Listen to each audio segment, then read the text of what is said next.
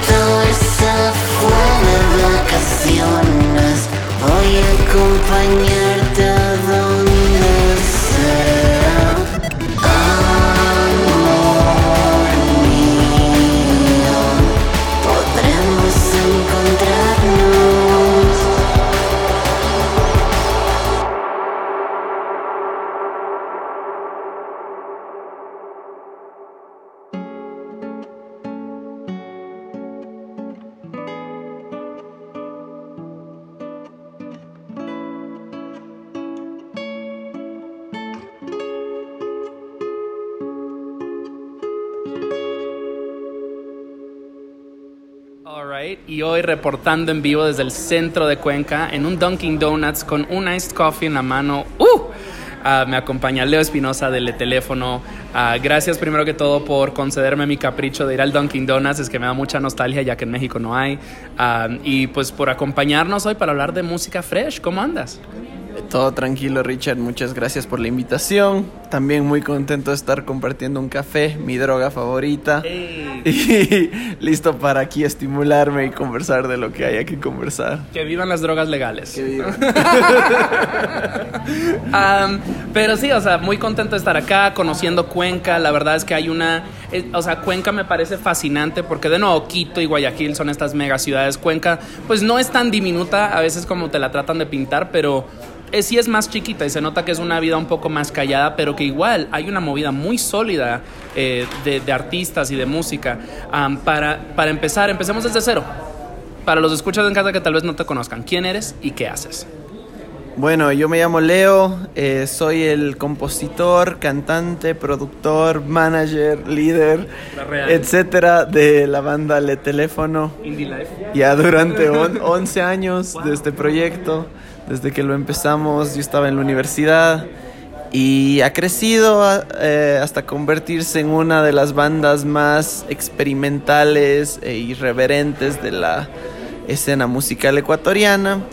Eh, siempre reconocidos por probar cosas distintas y siempre atacar la música con un sentido exploratorio y experimental, divertido. Y más que nada honesto, siempre poniendo la honestidad por delante de todo otro capricho musical.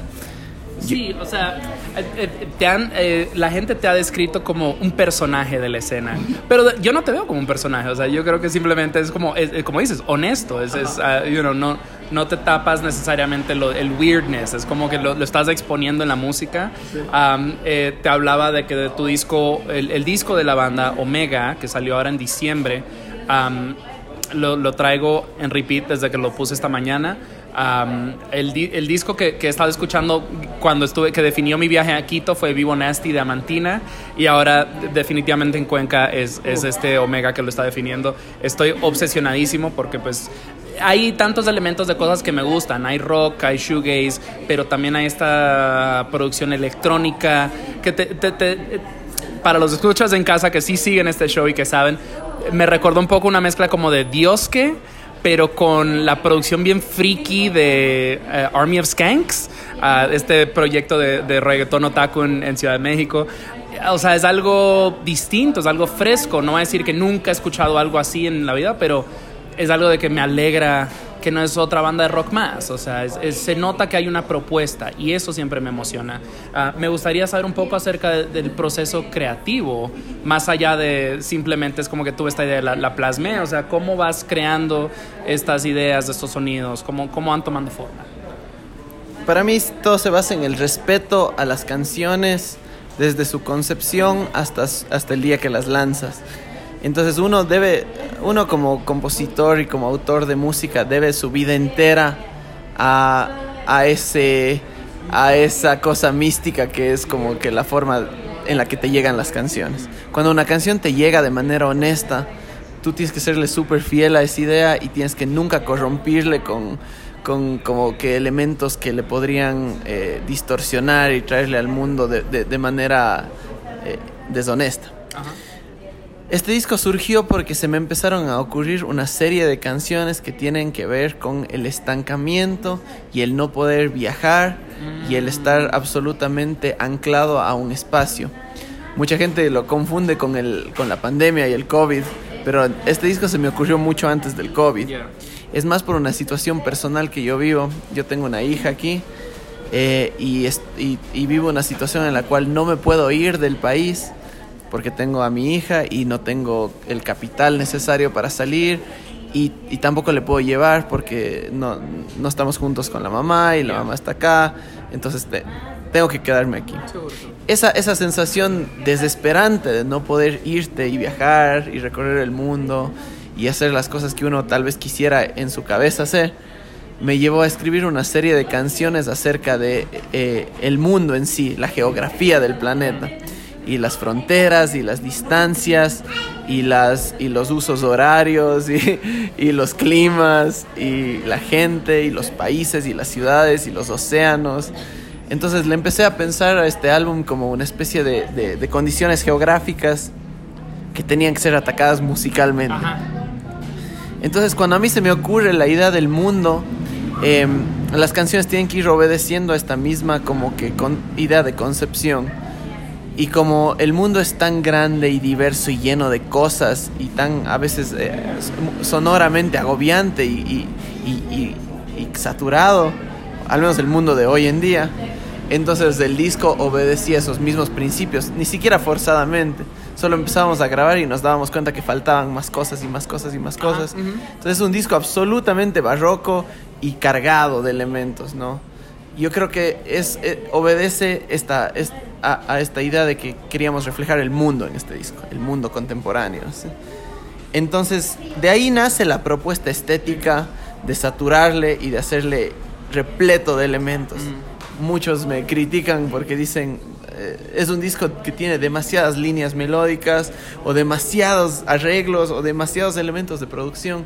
Pero esa era como que la propuesta, que, sea, que sea una cosa absolutamente agobiante y barroca y, y llena de cosas. Recién eh, eh, me tocó escribir algo acerca de Mars Volta. Y estaba leyendo eh, acerca de este Omar Rodríguez López que, que decía, o sea, el primer disco lo produjo Rick Rubin y que pues los muchos productores muchas veces su trabajo es simplificar, vienes con todas esas ideas y ellos simplifican. Y él dijo, para ciertas cosas, pues sí, eso es útil, pero nosotros estábamos pensando en música del futuro. y no, la música del futuro no es simple. Cuando quieres crear un mundo nuevo tienes que tirarlo todo y ver ya después que tomas. Entonces creo que aplica un poco lo que estás diciendo ahí. Absolutamente. Yo también soy muy fan de los ocho discos de The Mars Volta. Eh, no sé de los 100 discos de Omar Rodríguez López porque ya sería demasiado. Cierto, cierto. Pero sí de los ocho discos de The Mars Volta, muy fan. Eh, no por eso nuestro disco es progresivo, es absolutamente antiprogresivo. Sí, es otra cosa. Es otra cosa. Es más bien un disco pop súper cargado. Es como el opuesto de Motomami. Me- pues me recuerda al disco de Amantina un poco, de Sí. que también tiene, es como este pop melódico, son- la mayoría son baladas, pero después que le metes toda esta distorsión, Sí. todo este como efecto super weird, o sea, funciona Sí. muy muy bien. Sí, sí, yo amo las baladas. Un Ya. saludo para Mantina, ahí Daniel Sorzano. Tú sabes, te quiero. Eh, entonces sí, yo, yo lo, que, lo que quería era hacer eso, como que crear un universo sonoro nuevo y absolutamente eh, ecléctico y gigante y rasposo que te raspe la oreja. Eh, muy inspirado también en corrientes como el hyperpop, muy inspirado en, en cosas melosas pero transgresoras, ¿cachas? Como que como que tiene que tener cursi, tiene que ser así, ay, qué bonito, pero con filo, así. Como que te, te mate, pero te mate de dos formas. También, también aprecio mucho este contexto geográfico, porque lo noté. Eh, estaba leyendo, yo así de que me fijaba, hemisferios. Eh, ¿Cómo es? ¿Cardinales o, o cuál es la canción? Meridiana. Meridiana, este, el norte, el, mundo sur, de- el, o el centro del mundo. La mitad del mundo. Ajá, y es El como que, what the fuck, y ya, es de que, ok, hay algo acá, hay una inquietud geográfica y ya la, la entiendo mejor y creo que la verdad es algo muy relatable, o sea, creo que es algo que eh, específicamente en Latinoamérica Sí. mucha gente siente porque pues queremos viajar y no siempre hay el presupuesto o hay circunstancias que te mantienen anclado. Am, entonces también es, ese, ese concepto eh, lo aprecié mucho, o sea, porque si es de no, es frustrante, es una realidad frustrante de, de vivir en Latinoamérica. Ah, me pregunto un poco en, pues acá en Ecuador, ¿qué, qué- qué- has podido llevar el, el teléfono fuera de Ecuador? Nunca hemos tocado fuera de Ecuador. Eh, hicimos una gira en el mes de febrero. Tocamos en seis ciudades de- del Ecuador, que fue buena porque fue el regreso después del COVID y de esos dos años que no se hizo nada. Eh, entonces fue chévere, tuvimos muy buena acogida de la gente. eh, tuvimos un par de venues llenos. eh, fue, fue buenísimo, estuvo, estuvo espectacular. Y yo, yo cacho que esta idea también de las distancias y de las, de las fronteras es un reflejo de no solo las distancias reales y viajes eh, físicos, sino también tiene que ver mucho con el desprendimiento emocional y con a veces las cosas que nos, nos atan al pasado, amores imposibles por las distancias. eh, como tú lo has dicho, son baladas esencialmente. Yo soy muy fan de la balada. Aprecio mucho los cantautores setenteros. Sí, no, no, son, no son guitarrazos, no es headbanging. No, no, es para eso. nada. Más bien son, son baladas, Ya. son baladas eléctricas. Y yo- cuando me preguntan el género de la banda, yo siempre digo balada moderna. Porque eso es lo que, lo que quisiera que sea siempre. Los, los Camilos estos de, de Ecuador. Ajá, puta. Papi Camilo. Pero no ese Camilo. No, no, no, el otro. Aunque le mandé, justo le estaba mandando, le mandé tu- eh, este disco, el Omega, a un amigo, a shout out a Max Cueta en la República Dominicana, bueno, en Nueva York. Am, y así de que su- cantas como, me dijo que cantabas como Camilo. Y yo, como, como una mezcla de Camilo y el de Babasónicos, creo. Ah, Adrián. Ajá, yo así de que pues, sure, o sea, yo le dije, pues a mí me suena más a Dios que, pero I get it. Oye, qué chistoso. Yo, yo no puedo yo no puedo autoidentificarme, pero ya van algunos periodistas musicales que me identifican como argentino. Ah, ok. Que no sé, algo en el acento, en la forma de hablar, no sé. Am, me gustaría, bueno, tenemos mucho show por delante eh, eh, para ya ir como eh, cerrando acá eh, este, este tema de Omega. Háblanos un poquito de cuando quieras.mp3, que es la canción con la que abrimos el show. Claro. Cuando quieras es una canción que habíamos compuesto, es la única canción que compusimos antes de empezar el, el- el proceso de, de creación del álbum. Es una canción que compusimos hace unos 4 o 5 años. Em, para mí siempre fue una idea de, de fusionar producciones como que más eh, transgresoras de- del momento. Eh, tiene, tiene mucho influencia musical que te podría diseccionar un poquito si gustas. Eh, pero por ejemplo, el- empieza con un remate que es como a lo a lo esas canciones de John Lennon que se, se llaman Just Like Starting Over. Y tiene también el remate de Young Americans, tiene una producción a lo hyper pop. Hay Eh. una que tiene una, mel- una melodía, no sé, como en el bridge o algo, que me recordó a, a- a- a Laura Pausini. Como se fue. na, na, na". Hay una parte que, es que me hizo pensar en Laura Pausini y yo, ¿What the fuck? Me encanta esa canción. Buenaza. Bueno, bueno. Buena Laura Pausini. Yo también, también tiene unas referencias a Cristian Castro, a- a, Seguro, cosas, ok. a cosas consideradas por la escena alt e indie, así entre comillas. Que eh, era el sacrilegio. por- ajá, como que, ajá, exacto. A mí me encantan esas huevadas. Yo, yo, yo amo tanto la música que yo no puedo discriminar de lo que es de buen gusto o mal No, gusto. fuck that. O sea, la- de no, estábamos hablando de Motomami cuando traigo, eh, queridos escuchas, traigo mi bootleg de, de- de la, de la merch de Motomami puesta en esta entrevista y justo estábamos hablando un poco de ese, el sacrilegio y un poco como reventar a, a estos puristas, a estos eruditos. Um, y me gustaría eh, escuchar otra canción del teléfono. Vamos a escuchar El Día de los Enamorados, que esta es más como una fan favorite. Esto no es de este disco, esto es un poco eh, previo. Háblanos acerca de esta canción. Esta canción es de nuestro anterior álbum que se llama El amor existe. Ok. Lo lanzamos en el 2019. Y es... eh, a mí siempre me gusta atacar los, los discos como conceptualmente. Entonces el primer álbum habla acerca del espacio y refleja las emociones interiores. El segundo disco habla acerca del amor. No, acerca de los sentimientos, las emociones. Y, cada canción ataca una emoción diferente. Ese es puro sentimiento. Y este tercer disco, todas las canciones hablan acerca del amor en sus distintas formas. Entonces, el Día de los Enamorados es quizás la que más hace referencia al amor, eh, eh, digamos, eh, sexoafectivo, eh, más que otros tipos de amor que son atacados en el disco también. Esta me gusta mucho porque mm, es una canción muy sólida, eh, con baterías 808 que usábamos mucho en ese disco. Y nada, espero que les guste. Genial. Pues escuchemos eso ahora. Eh, de nuevo, la canción es del Día de los Enamorados de Le Teléfono. Así que la vamos a escuchar y ya volvemos con más de Le Teléfono.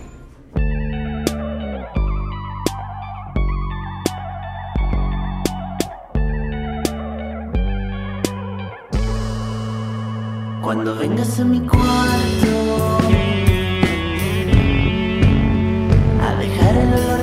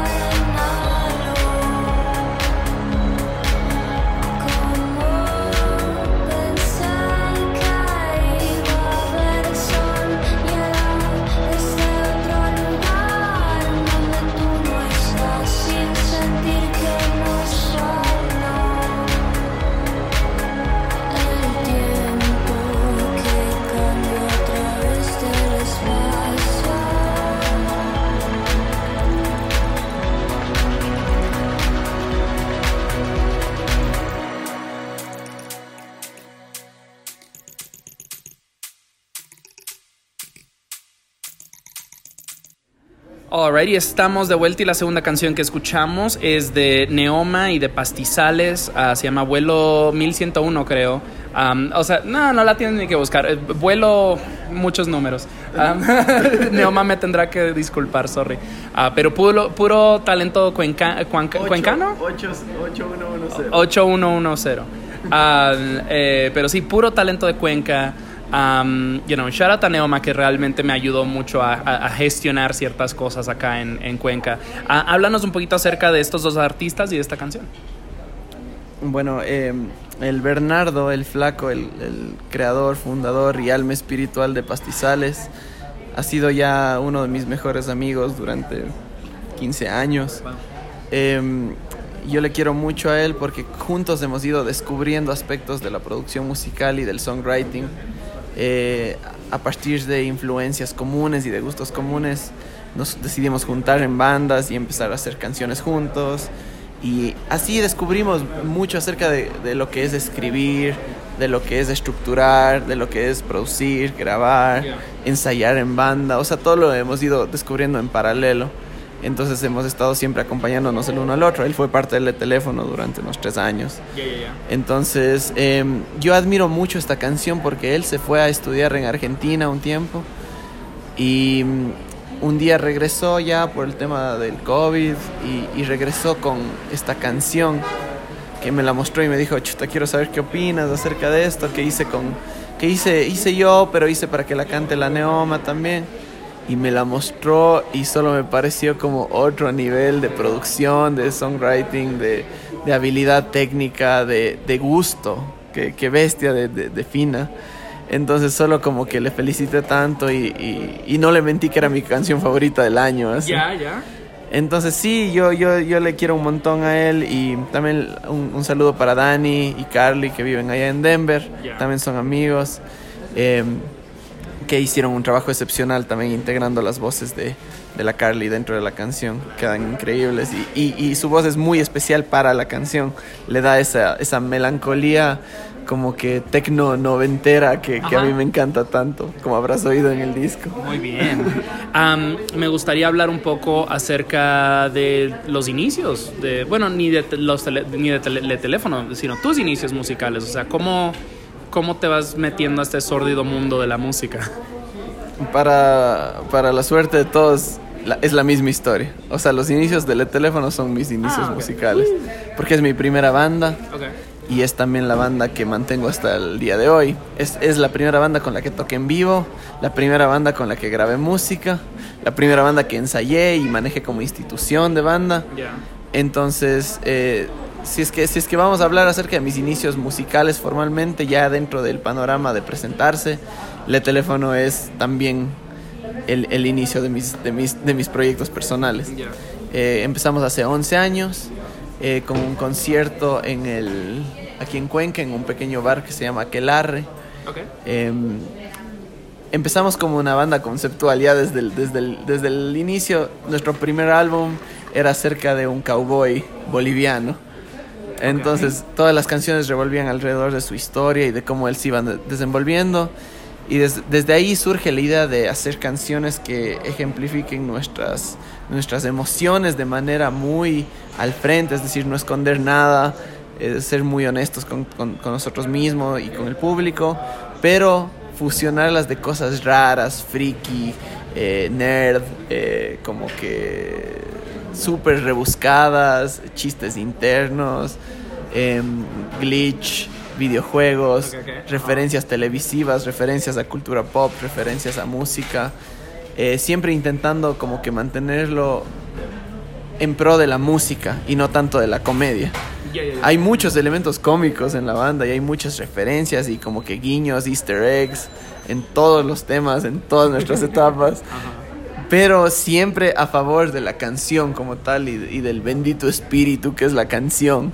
Y gracias a Dios eh, que no sabemos si existe, pero lo que sí sabemos es que las canciones existen. Y para mí las canciones son Dios. Porque las canciones son lo que me alimenta espiritualmente y me, y me hace creer en algo que yo no puedo controlar. Ya. Eh, l- eh, en las fotos siempre veo cuando eh, en, la- en Instagram o hasta en Spotify el teléfono veo dos personas. Eh, ¿Quién es la, tu otra mitad en esta banda? Me imagino que el que viste es Mario. Mario es mi- el bajista. ya, ya, ya. Es el, es el único que comparte conmigo el rol de cofundador de la banda.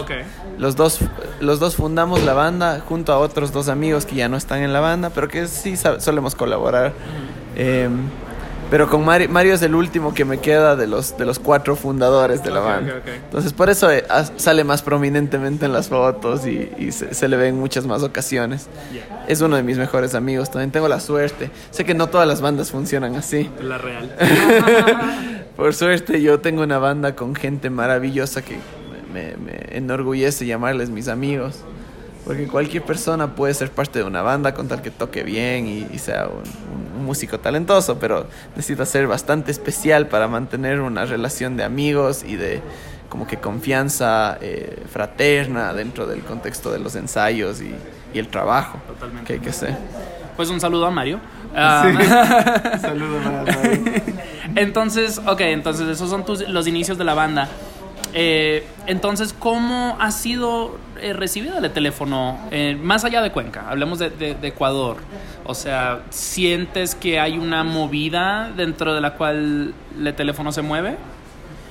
Eh, yo honestamente creo que el Ecuador, al ser un país con una industria musical inexistente y más basada en como que, eh, que ciertas bandas vayan sobresaliendo y como que esforzándose mucho y tocando mucho, eh, hace que si es que la escena musical del país crece, todas las bandas crecen un poquito.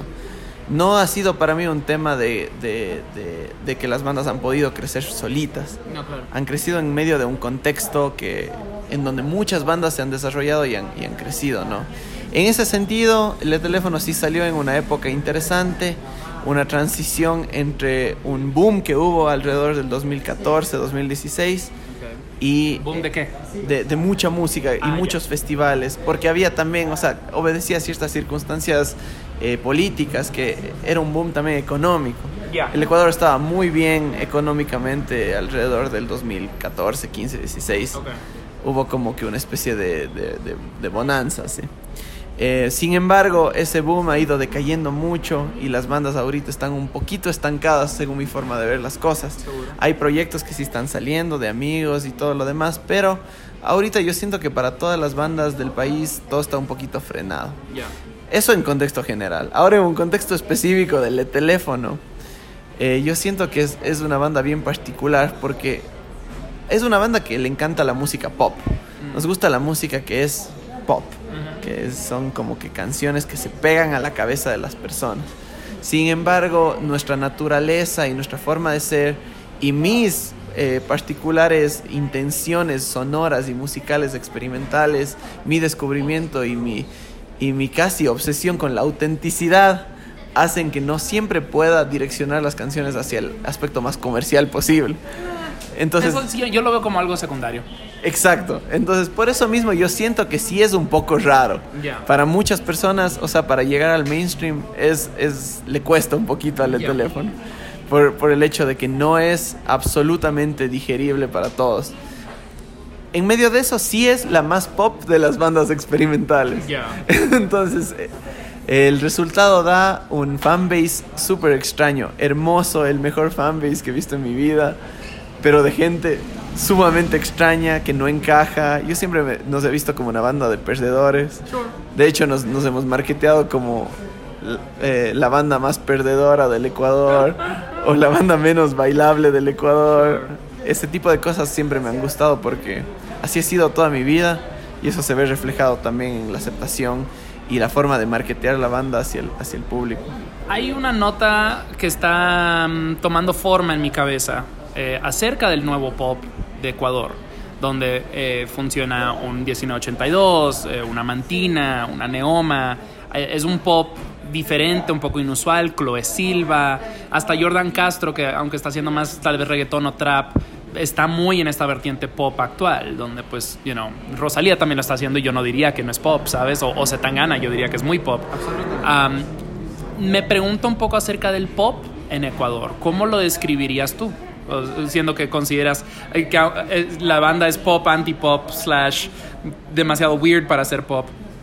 ¿Cómo describirías tú el, el- el ecosistema pop de, de Ecuador?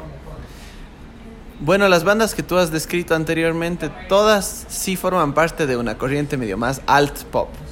Entonces, el pop pop ecuatoriano, el que tiene más, digamos, radio play y escuchas y todo lo demás que no nos interesa, eh, es un pop diferente, es, es un pop más orientado a, a- a ti- tipo bandas como Verde 70, Fausto Miño, ese tipo de proyectos, son tipo proyectos más mainstream. Pues más, más rock sí, tradicional. más rock tradicional, estilo Maná, sí, ese tipo de, ese tipo de, de, de onda. Sally Mileto, Mamá Voodoo, por ahí. Ellos ya son un poco más alt y más rock, mucho menos pop. Ok, ok, ok. Ajá. Los que tú acabas de describir sí les considero más pop, pero alt pop.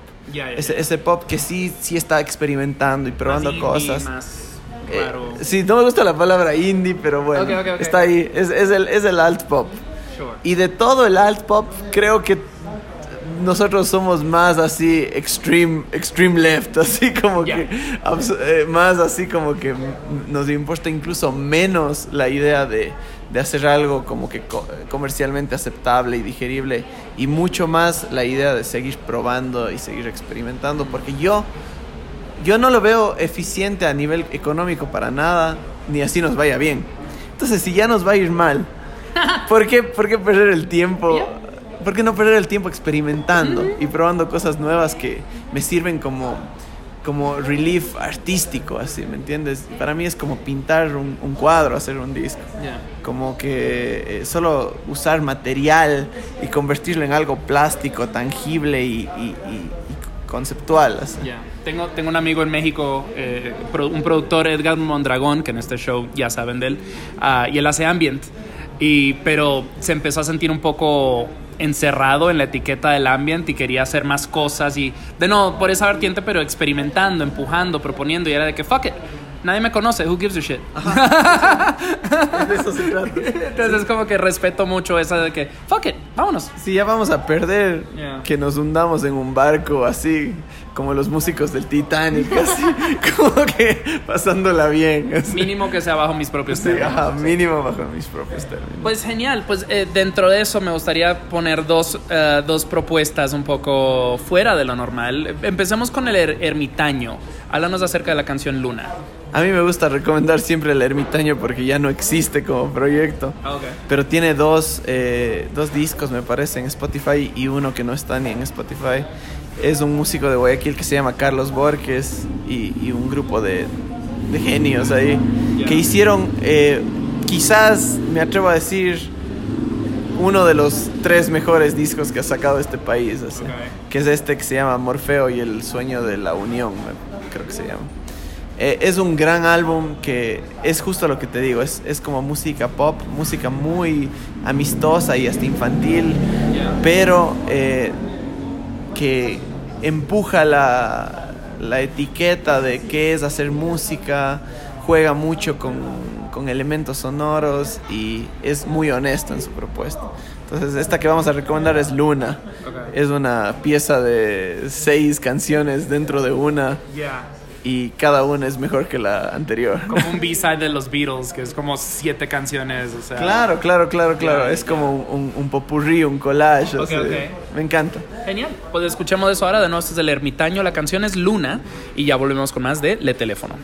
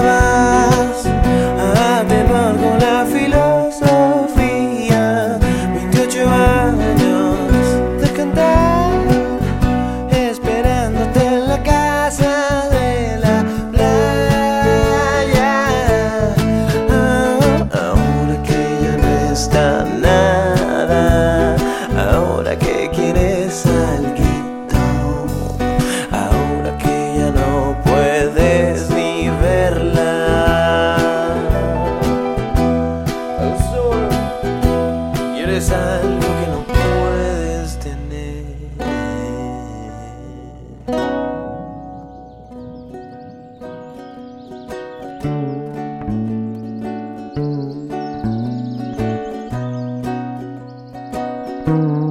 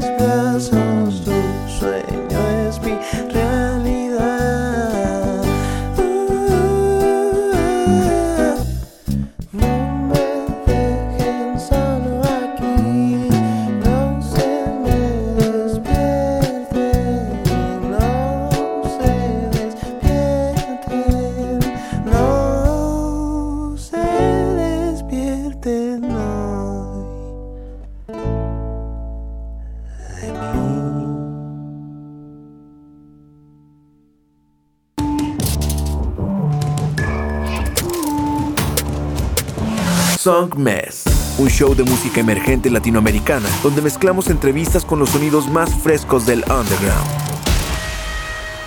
Su anfitrión, Richard Villegas, es un periodista musical contribuyendo a publicaciones como Remezcla, Rolling Stone y Bandcamp. Y con Song Mes, las conversaciones toman un giro más casual y personal, revelando el mundo interior de cada invitado. Song Mes está disponible en todas las plataformas digitales. Escúchalo martes 9 pm y jueves 9 am por Nova Hits Radio. Song Mess.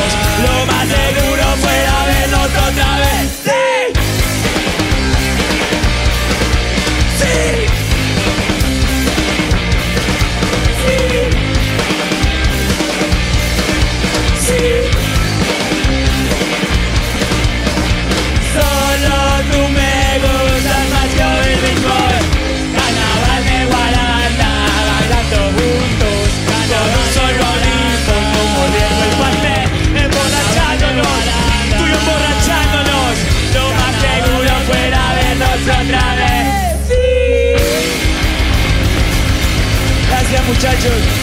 La pasé de mamá increíble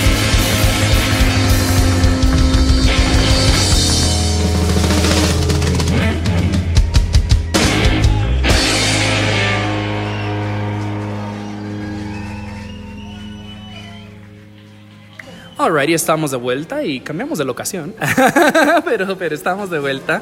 Y eh, pues la, ult- la segunda canción que escuchamos ahí es de Espumita, ah, se llama Carnaval de Guran- Guaranda. Guaranda. Eh, háblanos acerca de, de Espumita. Bueno, Si quieres... sal- sí, claro, claro, claro. hola chiquita mía de mi alma. Leo, ahorita voy a salir. Ya, Entonces se queda aquí aquí, se queda conmigo. Oye, Oli, te tengo que decir una cosa. Mira, conoce a mi amigo Richard. Él nos regaló unos sellos. ¿Quieres uno?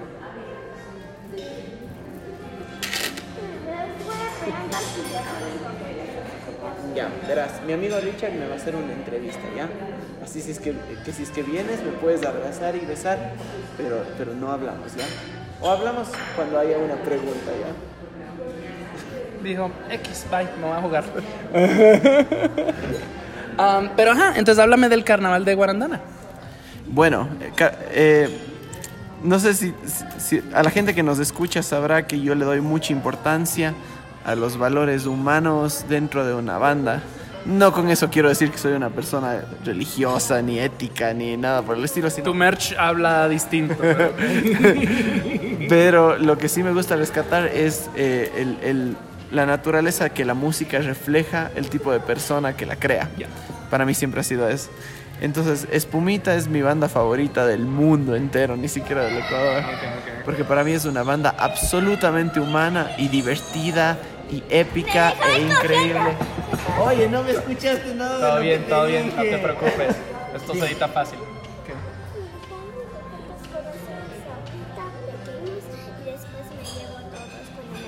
Ya, ya mismo termino mi entrevista, pero ya no, ya no hablarás de aquí. No te preocupes. Todo bien, aquí. de cuatro años es incontrolable. No te preocupes. Entonces, eh, estos manes es una banda liderada por mi amigo que se llama Carlos Núñez. Y es como punk, surf, pop, guayaquileño, lo-fi, eh, épico, maldito y, y- y bastardo. Así. Entonces, esta banda me, me fascina por la carga energética que tiene, la, la melodía que tiene, son canciones como para niños también, y la fuerza con la que despliegan este tipo de música. Es para mí una, como un torbellino emocional que no puedo controlar. Tal vez va a ser una de las peores grabaciones que has oído en tu vida. Ya. Y eso es lo que más me gusta, que es así música tan mal, mal grabada, pero tan buena en concepción que termina sosteniéndose. Excelente. En nuestro SoundCloud tengo un cover de esta canción. ¡Wow! Sí. Es, es- es- así tanto amo esta banda. Un saludo para mi amigo Carlos Núñez y a toda la familia Espumito. Pues genial. Y bueno, ya estamos llegando al final del show. Todavía te tengo un par de preguntitas más. Eh, de nuevo, eh, en esta entrevista nos estamos enfocando un poco alrededor de Omega, este último disco. Pero si conozco bien a los artistas, y me atrevo a decir que sí, siempre hay algo cocinándose. Parece, parece que siempre te has metido en 10.000 proyectos. ¿Qué, qué, qué has estado trabajando últimamente? O sea, no, no vamos a escuchar nada de eso ahora, pero ¿qué nos puedes contar? La primera exclusiva que voy a dar acerca del nuevo proyecto. Estoy trabajando una serie de canciones acerca de los de los crushes, de los enamoramientos eh, falsos, imposibles o, o- o netamente eh, superficiales en, en cierto tipo de, de forma, de cómo te puede devastar emocionalmente el corazón una situación de un amor no correspondido, por ejemplo. En ese sentido, es nuestro disco menos introspectivo y mucho más eh, romántico acerca de, de- de relaciones de, de pareja. También tiene mucho que ver con la idea del hogar, la idea de crear un, un espacio en el cual desenvolverte con tu familia, a- a- la idea de, de dónde existo, de dónde es mi casa, de cuáles, cuáles son las cosas que me atan a, a- a- un espacio en particular. Tiene que ver también con una mudanza, recientemente me mudé, entonces eh, tiene que ver con encontrar un, un espacio en el cual tú puedas eh, sentirte en un hogar. Ok. Ajá. Qué rico. Ajá, pero, o sea, eso suena como igual un disco así, mega, mega, mega, mega baladas, y sí lo es, pero son baladas absolutamente experimentales y, y quiero abarcar muchos géneros, eh, quiero, quiero que este disco como que sea un disco a dúo también, que sea un disco que todas las canciones estén cantadas por un chico y una chica, Amo. o un chique.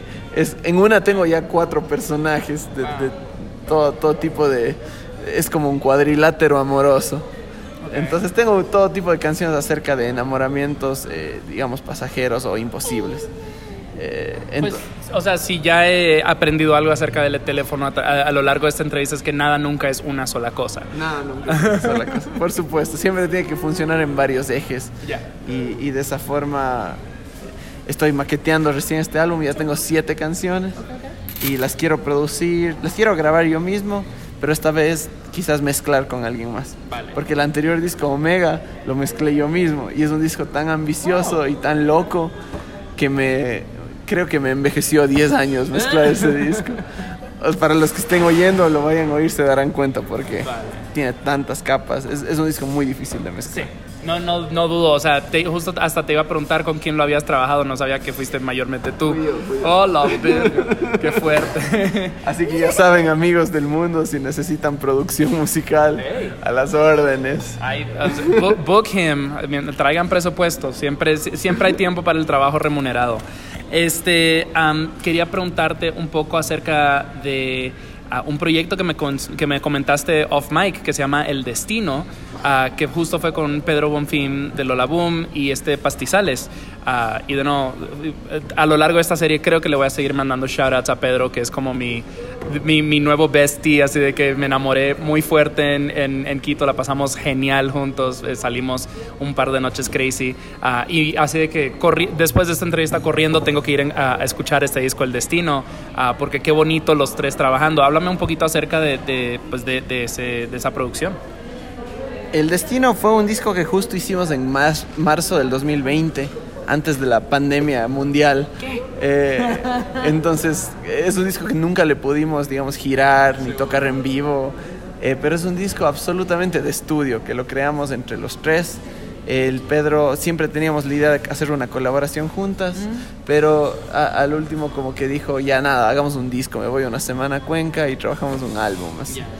Entonces fue un proceso en el cual pasamos en mi casa unos días como que probando ideas, haciendo canciones. Algunas hicieron más rápido que otras, otras se hicieron en los meses posteriores, en, trabajo ya de escritorio de cada uno de nosotros. Pero lo que le hace especial a este disco es la naturaleza eh, multigénero de las canciones. Queríamos experimentar cosas que ninguno de los tres había hecho, como electrónica, eh, eh, como que trance, co- como, que queríamos probar boleros. que- Ok, ok. Incluso hicimos un villancico, ¿conoces el- los villancicos? Hicimos un villancico. La canción navideña de Lola Boom y Pastizales y el teléfono, ¿cómo se llama? Esa se llama Aplanadora. Ok, ok. Esa, es, esa tiene la voz de mando de Pedro Bonfim. Cada uno tiene como dos canciones en el disco. Es un disco de siete temas. Ya. Entonces cada uno lidera dos canciones más día. o menos. Ajá. Y la última canción cantamos los tres juntos. Y como que es- se llama Munra o Don Draper. Entonces eh, es un disco chistosísimo, divertido y yo creo que te va a encantar. Eh, Genial. Y, de nuevo, me alegra que me dejes con tarea, que dejes a nuestros escuchas con tarea. Ah, de nuevo, hay, hay mucho, de, mucho material del teléfono que, que- que pueden ir a correr a, escuchar, queridos escuchas. Eh, ¿Nos puedes eh, comentar dónde, dónde pueden escuchar toda esta música, dónde pueden comprar, redes sociales, si hay merch a la venta, dónde, dónde, dónde, dónde? Sí, sí, yo, eh, yo, he- yo me he dado el trabajo de mantener toda la música disponible en todas las redes posibles. Entonces está en Spotify, Apple Music, Bandcamp. Bandcamp, YouTube, to- todos los, todas las plataformas que te puedes imaginar está nuestra música ahí. Em, tenemos también un sitio web donde pueden visitar, eh, ver el tipo de cosas que estamos sacando y si tenemos merch, tenemos estos pines que te estás llevando. Ahí de pronto chequenlos, están también en nuestro Instagram, en nuestro Facebook los modelos. Por lo pronto el envío es gratis a nivel ecuatoriano. Ya. A nivel internacional creo que habría que calcular los costos Sí. de envío, pero les podremos enviar a cualquier parte del mundo. Me estaban costando- contando que sí es costosito el shipping desde, desde Ecuador, así es que... súper costoso, pero si es que en verdad te interesa, Hey. persona de Dinamarca, te puedo mandar el paquete con todos nuestros álbums, pines, merch, todo lo que tenemos ahí. Y todos los arrobas, imagino, es le teléfono. Arroba le teléfono, Muy en bien. todo lado. Le teléfono arroba gmail.com, le teléfono.com, en Instagram le teléfono, en Facebook le teléfono, Twitter le teléfono. Pues queridos escuchas, yo aprovecho para recordarles que yo soy Richard Villegas y que mi invitado es Leo Espinosa de Le Teléfono Ah, y pueden escuchar este y, y nuestros ya más de 400 episodios en sus plataformas digitales favoritas, eso incluye Spotify, Apple Podcasts y todas las demás. En redes sociales todo arroba Songmes, Facebook, Twitter, Instagram. Si gustan mandarnos un correo, songmesmusic arroba gmail.com, así que ahí me demoro en contestar, pero sí le llego.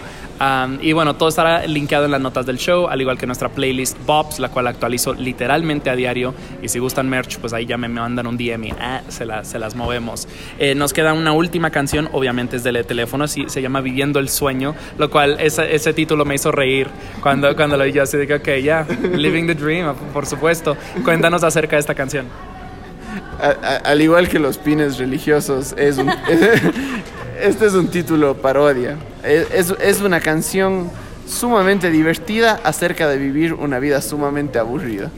Entonces es una canción que habla acerca del working class, de ir a trabajar los lunes, de problemas económicos, de la falta de tiempo y espacios para poderse expresar artísticamente, pero todo lo hace en una vena de un mártir, que soy yo, por supuesto, de un mártir que tiene que, tiene que afrontar el, el día a día de, de- de- la mejor forma que puede, ¿no?